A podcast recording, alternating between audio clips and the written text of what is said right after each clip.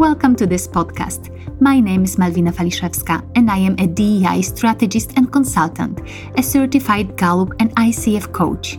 I support leaders in reaching their full potential and organizations in creating company cultures that people want to belong to and thrive in.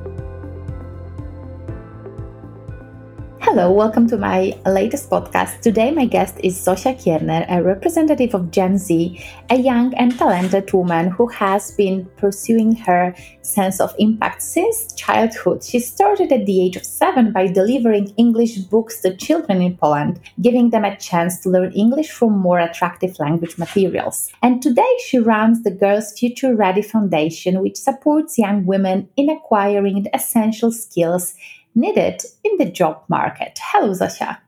Hi, Malvina. It's so, so good to be here with you. Yeah, thank you for mm, accepting my invitation. I'm really happy that I managed to mm, invite you and have a chance to talk to you while you are in Poland right now, because normally you are in United States. That's true. I moved out abroad quite a while ago, currently living in, in San Francisco. Maybe something to to highlight after your, your beautiful introduction is that I'm no longer eight years old when I when I started my social impact project. I'm, I'm currently 20, um, and so it's been a, a, quite I guess you could say almost a lifetime that's been dedicated towards some of the social impact work. Yeah, but still you are 20, but still you're a very very young person with such a huge you know portfolio of projects and everything. So as I said, you are young, talented, you could do anything, and yet you have chosen to establish a foundation and you work with a mission to support young women what drives this need? That's a very good question. For me, it's been something that's been very deeply rooted in how I've been growing up.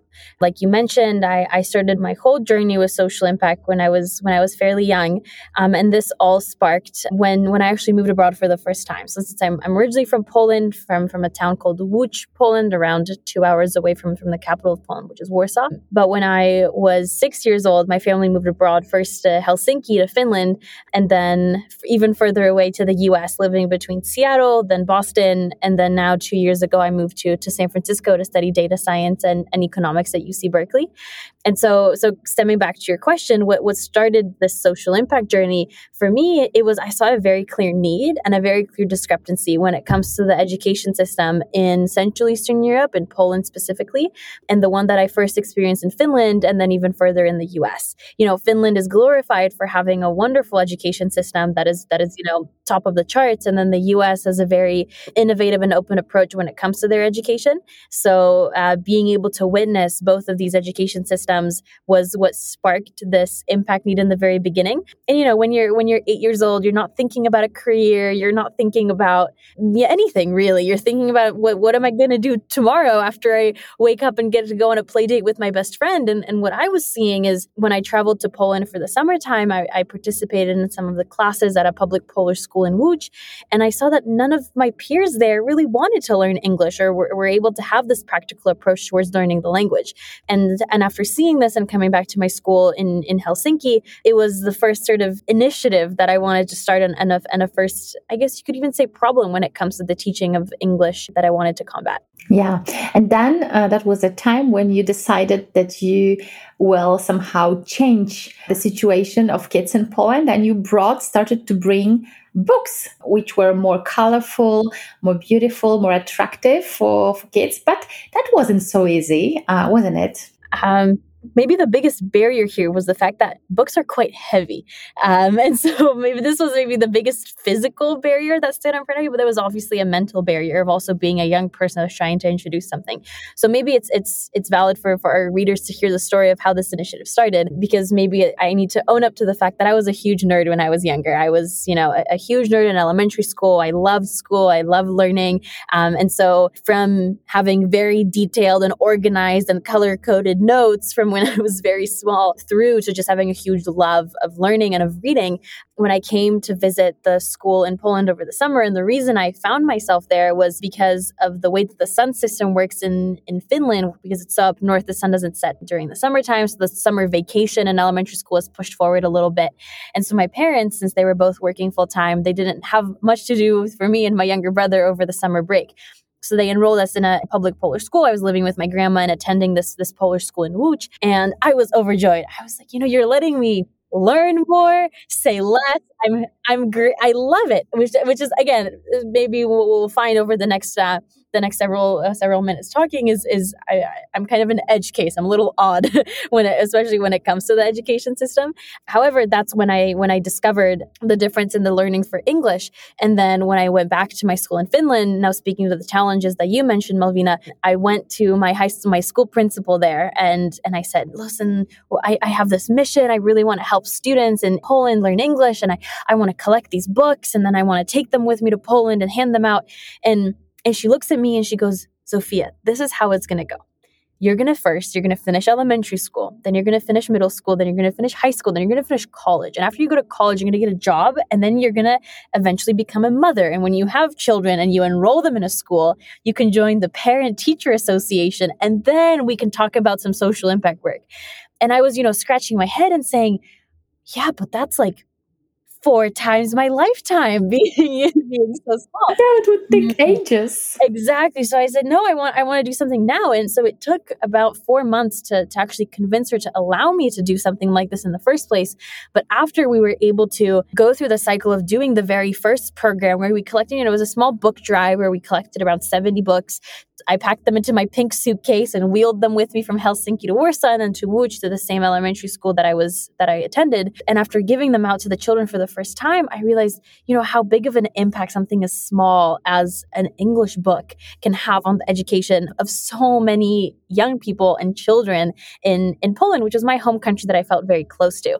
And so, yes, it took a lot of convincing. Yes, it took taking less dresses with me over the summer break to be able to pack more books into my suitcase. But I think that it definitely sparked a huge love for helping others and a huge love of seeing the impact of the work that you're doing.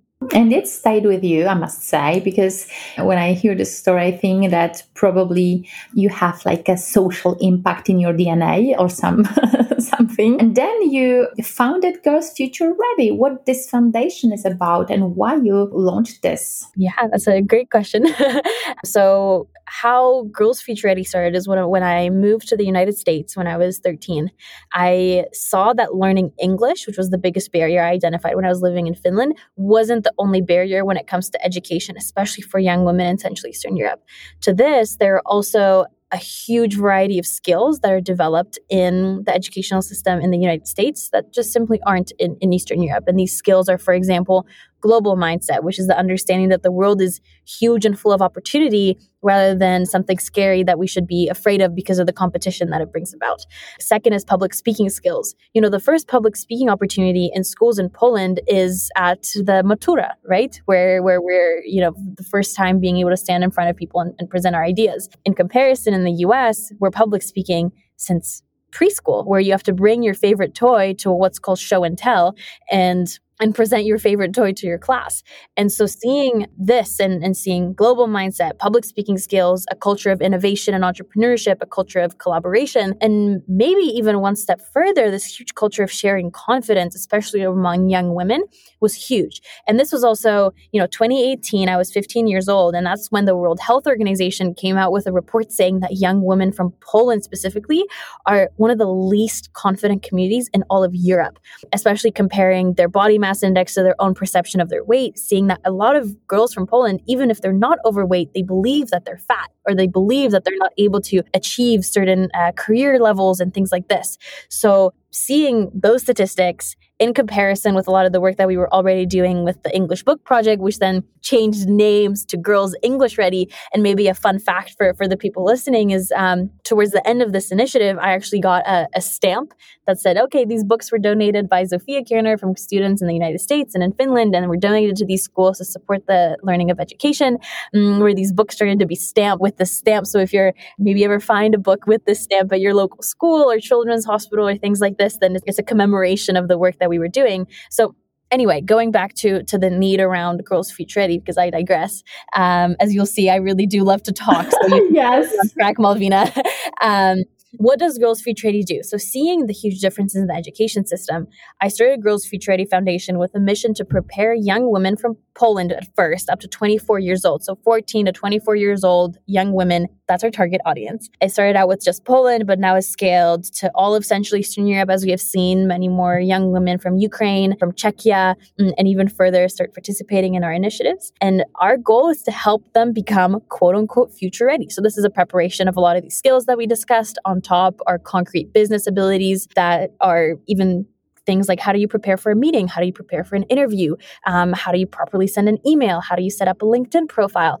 And that in combination with fostering a community of young women that now when people talk about girls future ready especially seeing a lot of the feedback of girls who have participated in our programs they say that the community of girls that girls future ready has fostered is one of the most supportive communities of young people that you see in central eastern europe because we foster this community of boosting confidence through concrete accomplishments. Um, so, as you might have seen, Malvina, people from from Poland specifically are ranked first place when it comes to complaining. We love to complain. However, and, and, and that combined with mentorship, because we see that there's been, you know, a lot of mentorship programs popping up on the market. When we were starting GFR, I like to think that we were the first one for young women, you know, back five years ago. But now they become much popular. And I think that's great. I think it's great to be fostering this culture of mentorship. However, you know, when you combine a young woman with an experienced mentor without a very tangible project that they're meant to work on, this doesn't always end up very well. With, for example, the young woman saying, Oh, you know, high school is stressing me out. I don't know what to do for college. I don't know what to wear to school tomorrow. I don't know. I don't know. I don't know. And then the experienced mentor saying, oh, you enjoy high school because once you go to work, that's when the real life starts. And everyone leaves kind of scared and intimidated. And, and so the only way to really raise self confidence is to have this undeniable track record of things that you've accomplished in the past and giving girls the place where they can do that and the mentorship necessary to be, lift their wings up a little bit to be able to accomplish it mm, was the goal around girls future ready and this community that we're shaping that's been that's been beautifully shaped for the past five years Yes. And I have a chance to be a mentor in her story mentoring project. And this is something that really differentiates um, this program from other mentoring programs is that we have the project that we need to deliver. And uh, I really believe this is um, amazing because I also teach self confidence, and I know that we are not uh, self confidence enough as women, uh, not only in Poland but all over the world. But especially, I think that you are right. Polish women are not self confident enough. However, uh, I like the idea that the mentor shares a project, something that she because you have uh, female mentors that she is very good at and how she can support in a very specific project a young woman. And then we work together on delivering this project. So i have a chance right now to work with martina on um, self-confidence uh, conference for young women. So this is the topic i chose. Exactly up your alley.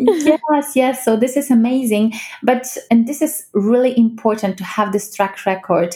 And when we talk about track record, so Sophia, what is your track record uh, of your successes, of the successes of Foundation? What are you proud of, and you can share with the audience? Maybe I don't like to just say, here's what I've accomplished. I'd rather, since I'm also a data science major, maybe I'll give you some statistics around what we've accomplished, and then everyone themselves can gauge if this is success to them or not. But, you know, over the past five years, we've scaled Girls Future Ready to support over 80,000 girls.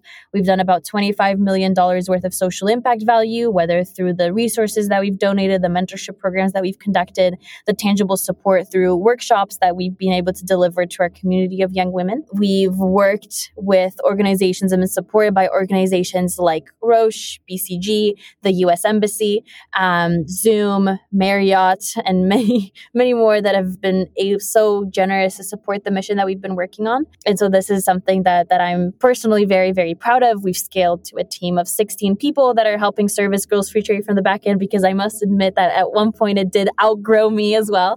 And then more so from, I guess, a personal end, I started studying data science and economics at UC Berkeley in San Francisco. There, not only am I continuing my studies, but I was also invited to join the school as an innovator in residence because I'm building a social enterprise on the side of, of studying. Um, so I teach some of the social entrepreneurship courses supporting students at the MBA program and the undergraduate programs to scale their own businesses that are social impact focused. So this has been a very gratifying way to be able to give back to a community in, in yet another form. Uh, because this also, to be fully honest with you, Malvina, I mean, Girls Future Ready has been like a rocket for my development. It was growing up as I was growing up. And I, when I was starting it, I was 15. I was super excited to get out there. And we've been able to really do some great things at GFR that I see have outgrown me, you know? And that's something that's been really beautiful and, and a huge development rocket that I'm so happy to be able to share either with other girls that have participated in the in the back end of this work as a part of our team which i think is also a huge development opportunity um, giving girls the chance to speak at international conferences not only listen and take notes but also being able to share this experience at uc berkeley with up and coming entrepreneurs i think is a very gratifying thing to do yeah, these are all amazing things, and I believe you should definitely be proud of. And after, you know, quoting all these successes, it's really wow. Yeah, really. And I wonder what is Zofia Kierner, mm, you know, dreaming to, to do in the future. So at the age of 20, you have so many successes already. And what is your dream? Who would you like to be uh, in the future. Maybe a great anecdote to add on here. I don't know if that's what you're sidely referencing. Um, is when I was on um, Polish national television for the very first time. I was 15 and a half, 16, something like this. And I remember it was a very big deal for me where I was like, oh, I get to talk to a lot of people and be interviewed. Like, this is really, really cool. And I remember sitting there, and, and obviously, you don't get the questions prepped ahead of time. You don't really know what you expect when the camera's on you and you have a lot of people watching. And and one of the presenters turns to me eh, after I was talking about things I'm working on. He's like, so are you going to become the first female president of Poland? And I, and on and me being super confident, 16, I was like, yes. And then after I after I walked off the set, I was like, why did you say that on, on national television? And so no, I, I don't intend on being the first female president of Poland, even though I think it's a very admirable job. I think it's just not for me. However, moving on to to what I would like to would like to accomplish in the future, I think that there is such a huge power in the social impact space, but it's a very fragmented space at the same time. You know, we donate as a society, we donate more than 600 billion dollars to social impact initiatives every single year. And that's both corporate philanthropy, individual foundations, individual donors. And that's a lot and a lot of money. However, when we look at the statistics for the social impact projects we're donating them to, we're not moving forward very quickly.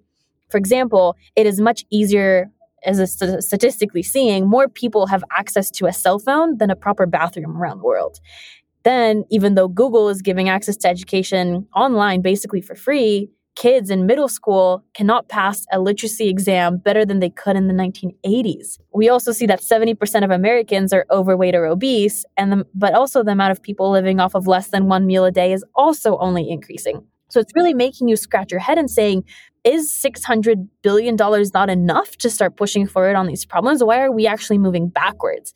And I think the way to really systematically implement social impact is something that we've been able to nail down at Girls Future Ready with the way that we provide really tangible impact, not only on a very high level, as in, oh, let's give everyone books and assume that that's going to raise their self confidence, but rather how to really get down on a project based, on a project basis, really help young women with their development, seeing that that was our mission. I think that there's a huge power in starting to implement greater systematic change in the social impact space.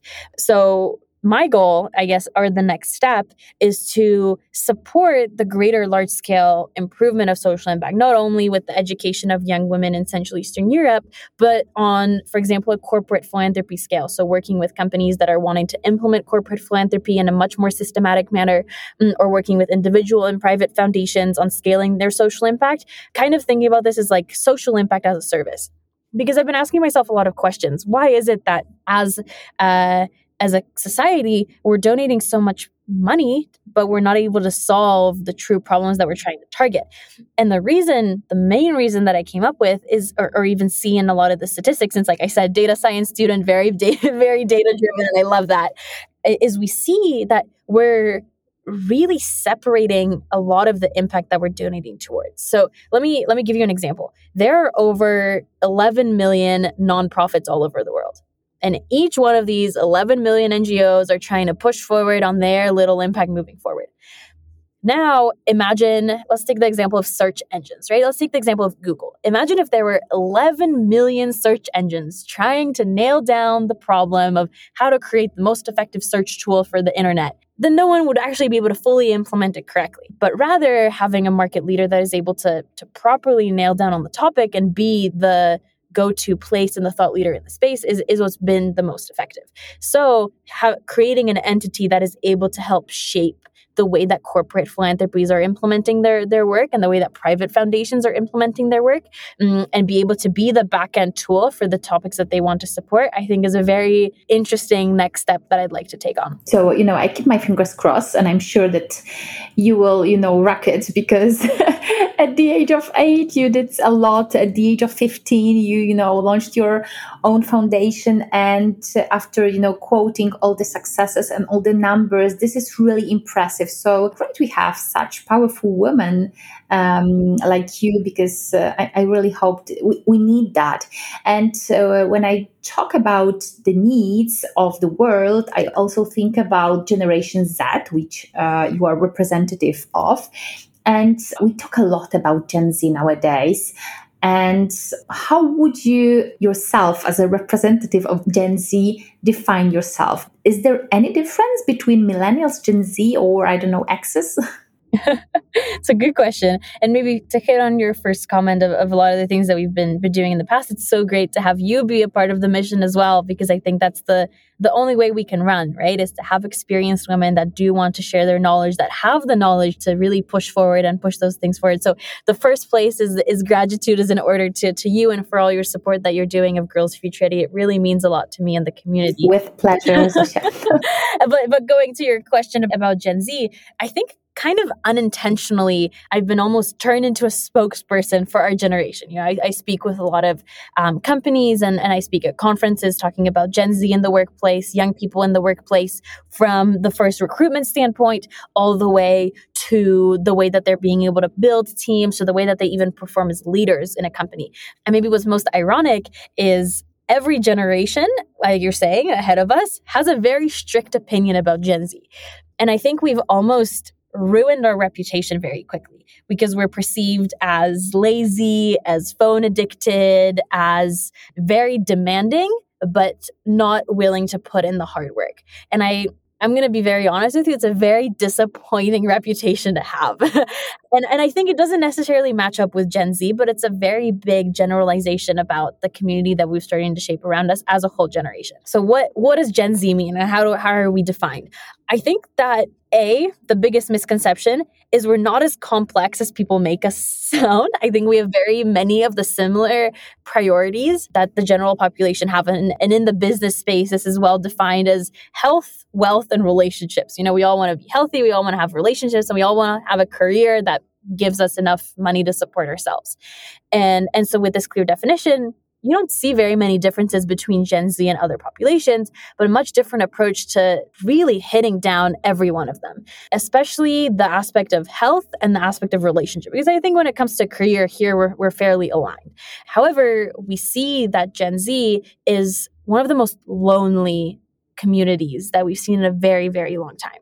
And this comes from a lack of understanding from our peers or less interest when it comes to building communities and building friends, a much more isolated society that has turned half digital almost too quickly, which which is what we can also certify to the very quick turn of social media coming into Eastern Europe. When things were adapting in the United States, you know, everyone there had the newest version of Facebook or Instagram or whatever the, the current social media was as the first tester, and they were able to grow up with it and adapt.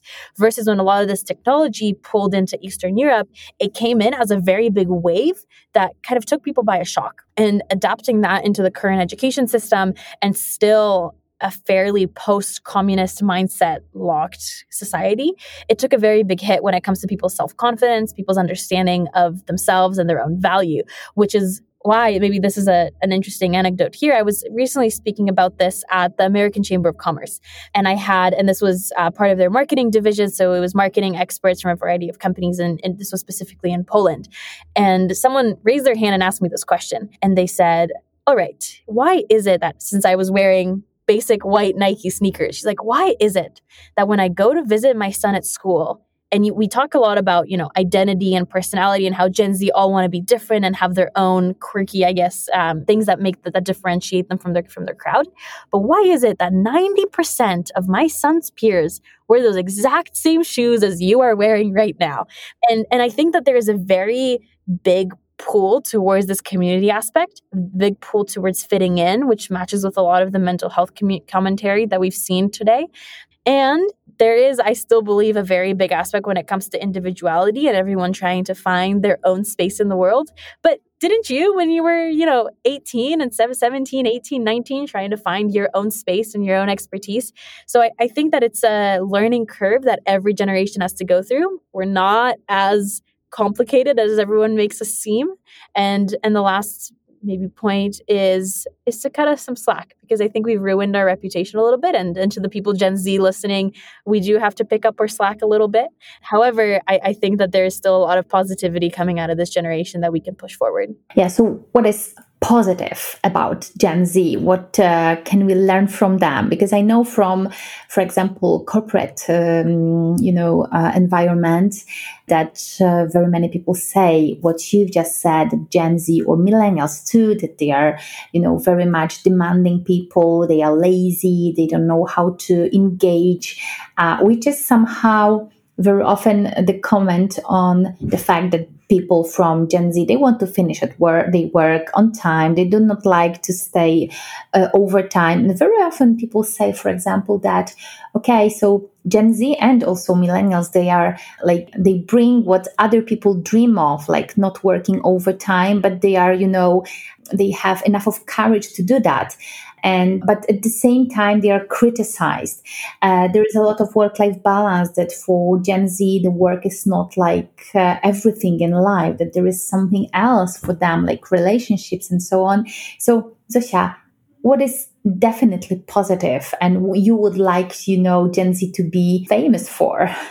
I think this can be broken down into three things. The first one is we're big dreamers and I will explain this in a second. The second one is we're very open minded, which is a very big new trend coming into our society. And third is that we're very mission driven. So let's break this down. First, we're big dreamers. I think every, or the majority of people when it comes to Gen Z say, I hate saying everyone versus no one. The majority or, or a large part of our, of our population is very driven towards some big goal that they have ahead of them. And keep in mind, this goal is much different for everyone. You know, the big goal can be, I really want to be a mother and I'm very relationship focused. That's their big dream. The other one can be, I really want to start my own company. I want to start my own business, or I want to be a freelancer, and this is their big dream.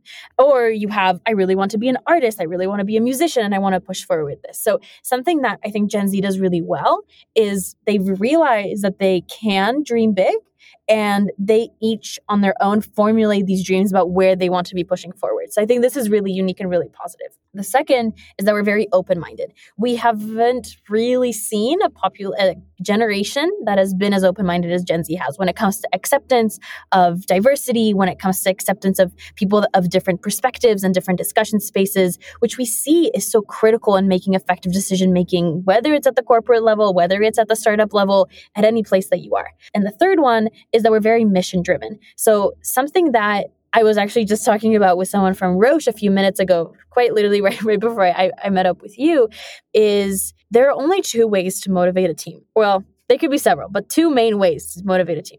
The first one is financial motivation, as in, I'm paying you $2 million a year to do XYZ, therefore you must do it. And then the second one is mission driven the why. Why are we doing this? Why you are here at work? Why you are doing what you're doing? And here I'm going to give you a, an anecdote that I like to share.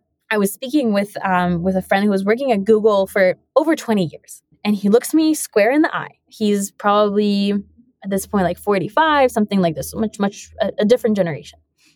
And he says, Sophia, you know that when you go into the Google Photos app and you open the little scroll down menu on the left side and you scroll all the way to the bottom, there's a button there. And that button, it used to be green. And now, now it's blue. And that was my impact on Google for the past 25 years. I changed the color of that button.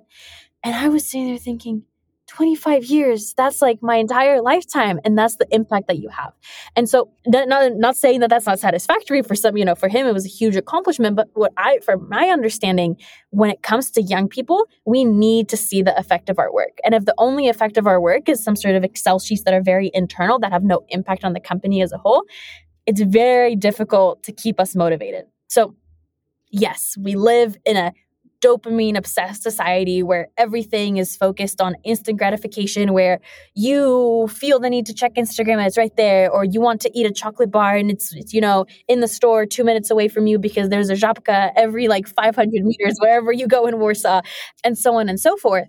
But what keeps Gen Z going, what keeps them focused is this very mission driven approach and the understanding of, okay, why are we doing this? What is the purpose? And this can keep this population very, very motivated, much more than it's been effective on other generations, I believe. Yeah, so you know that's interesting, and, and I wonder from like uh, employers' perspective. So Imagine you were able to talk to managers, to leaders, how they should motivate Gen Z. Very often, when I talk to them, they say, "Oh no, I don't know how to do it." Uh, we need to, they need to have very clear instructions. When I tell them, for example, find or imagine something or bring uh, like a broader perspective, they, they didn't get used to it because at schools they were very much uh, in the structure. They were said, okay, write 100 words on something and they won't write 101 word because that that is not that you know it's uh, it's been out of norm. Yeah. Yeah. So from your perspective if you were to tell leaders managers people from other older generations how they should approach gen z so that they can really motivate them i understand and i hear that they need mission but whether it's possible in everyday work to find this you know mission in every you know excel report excel sheet in every single you know thing that you sometimes need to do in when you work for a corporation or a company. Sure and no you're you're absolutely right. It's not an easy task right? However i believe that even if it is excel sheets or, or very standardized aspects they bring down to some form of success in the company right? There's a reason why we do them. And sometimes the reason doesn't have to be, oh, you're going to save tens of millions of people and you're going to do this and this. We just have to understand why we need to do it, even if it's a business reason, right? And a, a reason for the company, even an understanding of why things need to be done. So that is definitely one thing. Something else from a recruitment standpoint, when you're recruiting talent, what very many employers find themselves doing is they overpromise. And what you'll find is Gen Z has what we like to call a very good bullshit detector.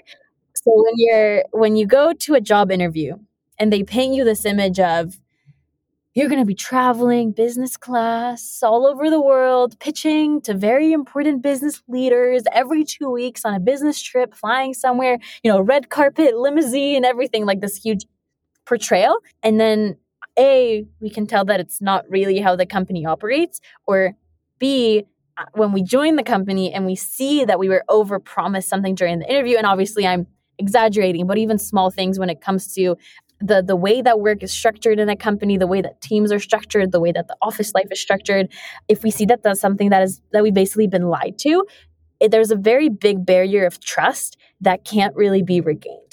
And so this is something that I, I caution managers with is don't overpromise. If you don't have something, just just be just be honest. Talk about obviously your best reasons and talk about the mission about why things that you're doing, why you're doing what you're doing. And I think it can really be nailed down in any sector of business. And if you don't know how to nail it down, then reach out to me and I'm happy to support you in doing so. But that's a very big part of the recruitment process and the mission driven process. One more thing that is very big here when it comes to working with young people is since we are a generation that is so focused on our own perception, on our own self image, on our relationships with our peers, we want to work for a company that is quote unquote cool to work for. And of course, not every company can be classified as cool to work for, but you see many Gen Z, especially what I see at UC Berkeley, for example, boycotting certain companies that lack a clear, for example, social mission. So when you look at different reports, we see, for example, there was a very interesting recent report done by Bain that quantified how social impact is a huge part of actually proper business KPIs, especially when it comes to Gen Z. And there, it turns out that over 70% of Gen Z would take a pay cut if they were working for a company that had a clearly established social impact goal. And this is hugely participating to the social perception of a company, right? So obviously, they want to work somewhere that's cool. And giving back to the community, being driven by a greater mission, is what Gen Z define as cool. So we hugely see that doing good is good for business is is one thing and that it's turning down all the way to the hiring and recruiting process that you have for people, then for maintaining employee longevity, having a social mission that is clearly aligned with the business can really boost the productivity and the retention rate of Gen Z employees, which might not seem like the the obvious way to hit us from the side, I guess you could say. Yeah, what I also observe is usually what really works, uh, I believe, is that relationship with people, that you are truly interested in who they are, uh, when you ask them how did you spend your weekend? that you truly are interested in the response of this person. So this is also this uh, relationship building and uh, so i believe that young people do not have you know um, do not believe in someone's word because this person is a ceo or because this person is a director or have a high position. It's not the reason why they follow. It's rather the fact that they have some kind of a relationship between themselves and this can somehow glue them a bit more and uh, have this you know person more motivated.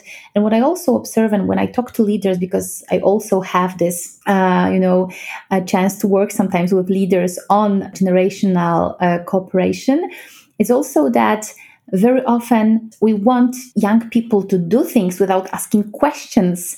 And sometimes uh, yeah they want to have their opinions they want to share even though they are not so much experienced. They really believe that just you know having them uh, listening to them including them it's really important. And without that without you know having some paying some making some effort to include them we won't have them motivated. That's what i think Absolutely. No, I, I, I think you're hitting it right on the head. Yeah. Okay, Zosia, you are amazing person, you know, a role model for, for great young women. And uh, you seem very self-confident. So how did you build your self-confidence? What could you, you know, share to young women who would like to follow their dreams or be as you are? thank you. Thank you. Uh, maybe the best thing to share here is what I mentioned at the last Her Story Gala at the US Embassy. So at Girls Future Ready, one of our key mentorship programs that Melvina is also a mentor in is our Her Story Project mentorship program. And we just had the, the grand finale celebration at the US Ambassador Mark Brzezinski and Olga Lanowicz residence in Warsaw. And there we talked a lot about mentorship. We talked about confidence. And something that I said there is, and we and we briefly mentioned it here too, is the only way to really raise someone's confidence confidence is to have an undeniable track record of things that you've accomplished and mountains that you've climbed over that then you can lean on when you have a new challenge that approaches. And for me, I was able to fail really, really cheap. I guess is the best way to say it. You know, when uh, you're 15 and you and you start running your first calls, whether it's it's talking with mentors or trying to recruit partners for the nonprofit or start some sort of marketing initiatives, no one's really watching you and you have one bad phone call or one bad meeting or one bad pitch, so what? It happens, right? It absolutely happens. And I'm going to tell you there were there were more bad ones than there were good ones. There were a lot of bad ones before there was a good one. and the only reason that there was enough confidence to start there is I felt like I had a greater purpose, right? I wasn't going there for myself. I was going there because there was a problem that had to be solved and I needed to find people that would help me solve it. And so the answer to your question is how was this self-confidence raised? For me, it was a, is a lot of trial and error for sure. Throwing myself out into the deep water, whether that's like you like you saw recently, I, I spoke at the Perspektywy Women in Tech Summit, around 11,000 people that were attending. You don't walk on stage in front of 11,000 people before you walked on stage in front of 1,000 people. And you don't walk on stage before 1,000 people before you walked on stage before 100 people. And before then, before 10 people. And before then, before yourself in the mirror where, where you're practicing your first talk that is meant to be presented to one person and then to 10 people and then to 100 and so on and so forth. So, yes, it's definitely been an, an upward battle and a lot of mountains that have had to be climbed, but it's been a trajectory that I think teaches you so much at every single step. And so this open-mindedness to be able to push forward is what really brought about some of the self-confidence that I have now. And it's just practice, I think is the best the best way to say it, plus building those support systems of people that you know that you can turn to um, when that support is needed. Yeah, great. I really believe that that it is important, and this what really hinders us from you know trying is this you know perfectionism that is somehow in our minds in our you know societies especially towards girls so they this perfectionist very often is you know the this inner critic inside of us say okay if it's not going to be perfect maybe it's not worth trying.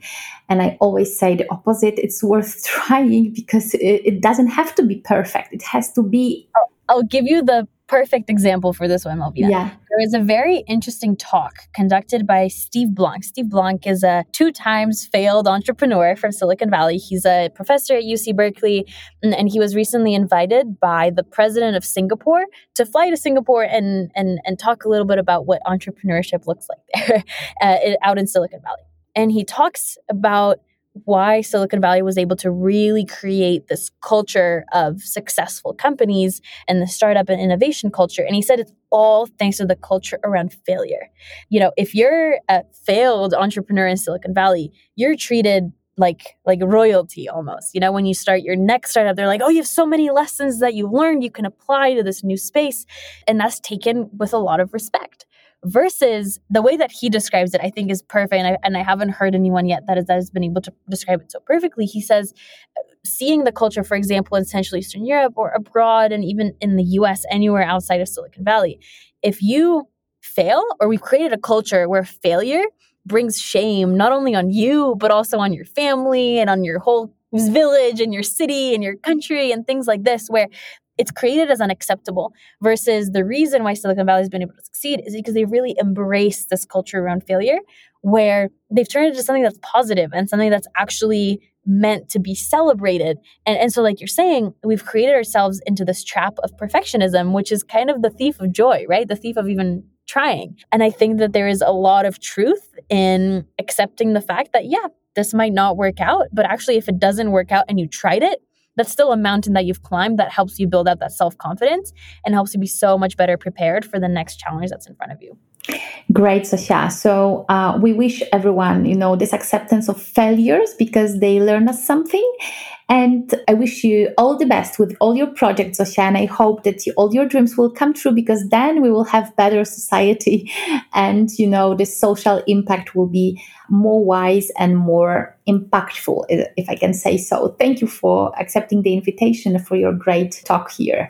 Absolutely. Thanks so much for having me, Malvina. It's been it's been a true treat. So if anyone in the audience is a young girl up to 24 years old that wants to hop on the self confidence train, then we really welcome you to Girls Future Ready to join us. Even just following us on Instagram gives you the, the subtle motivation that you need every day. And then there's some cool initiatives that you can take a part of to keep on boosting that, that confidence.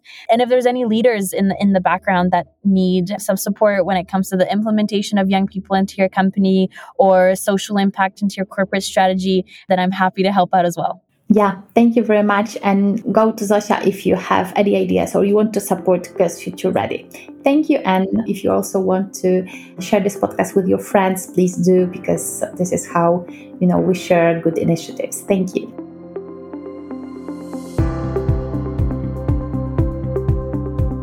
Jeśli podobał Ci się ten odcinek, udostępnij go znajomym. Podziel się komentarzem na LinkedIn, Instagramie lub Facebooku i włącz się do dyskusji w temacie tej rozmowy. Zasubskrybuj mój kanał, aby być na bieżąco z najnowszymi odcinkami i powodzenia w Twoim sięganiu po więcej.